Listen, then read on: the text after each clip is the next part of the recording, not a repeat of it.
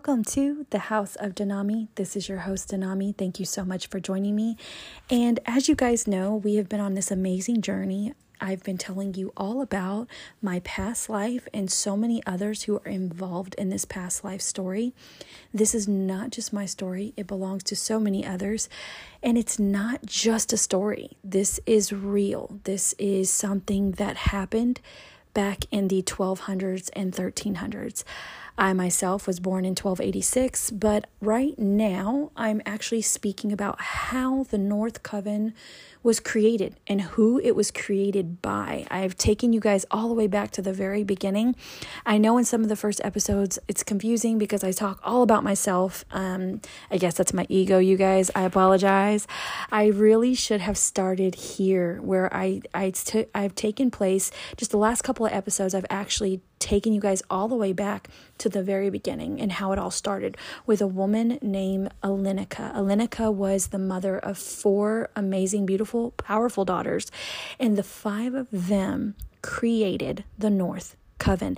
That is how it was created. That's where it was it all started. And now I'm going to jump right into where I left off.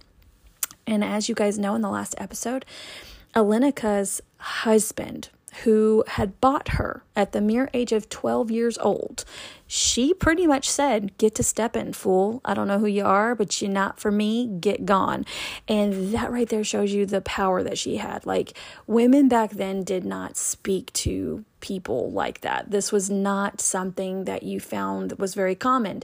But in this particular situation, this was a woman who had been sold at the age of 12 to this man, and now she had four daughters, and she was not about to let that happen to her daughters. So, therefore, she stepped in there where she believed that she needed to to protect her daughters. And what she did was she pretty much told him, We don't need you here. I've established this home on my own. Now get gone.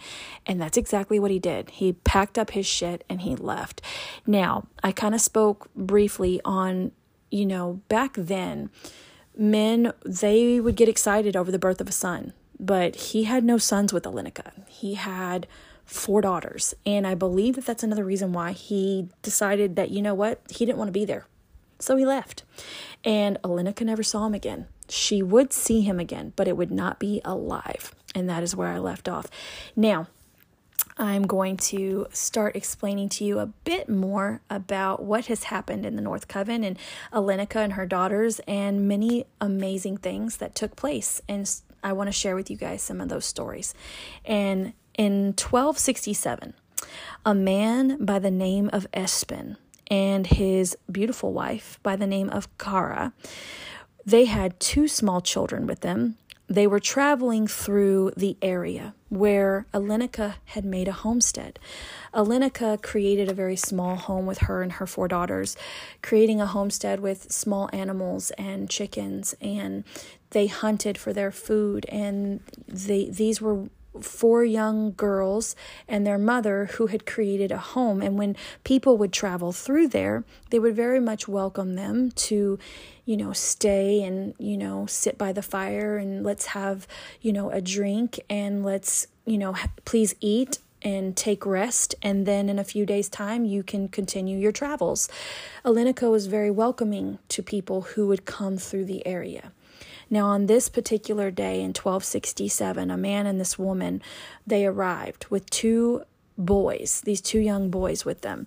One of the boys was about 13 or 14 years old, and the other one was about 9 or 10 years old. And the woman, Kara, was pregnant. So they were traveling through and they stopped and they made camp. And Alenika invited them to stay for rest and obviously to share her table. The man Espen inquired as to who the man of the home was. Alenika responded with, Well, you ask me who the man of my home is, but are we not all man? Are we not all mankind? Is not mankind masculine and feminine? Would you not agree with me, sir? And the man Espen said, Why, yes, I do agree with you. We are all of mankind.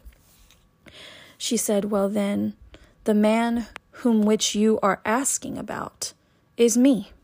I am the person who speaks for this home.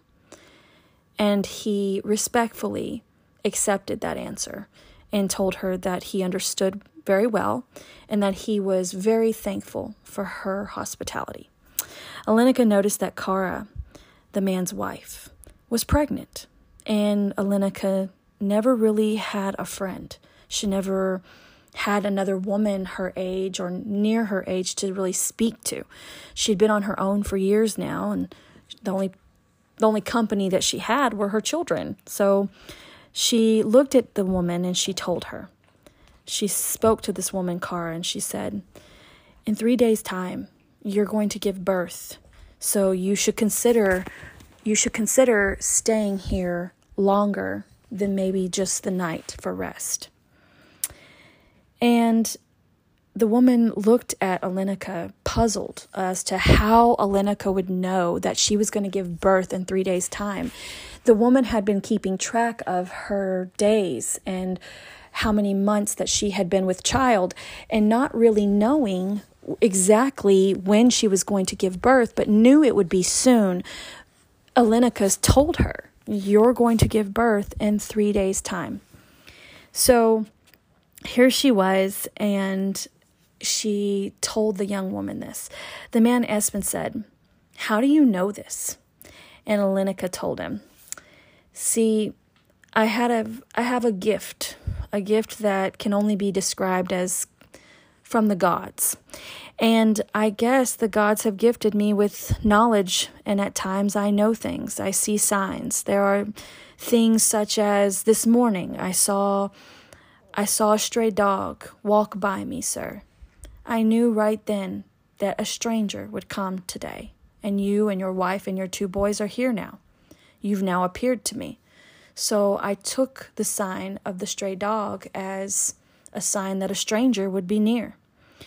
And of course, when you arrived, I saw that your wife was pregnant.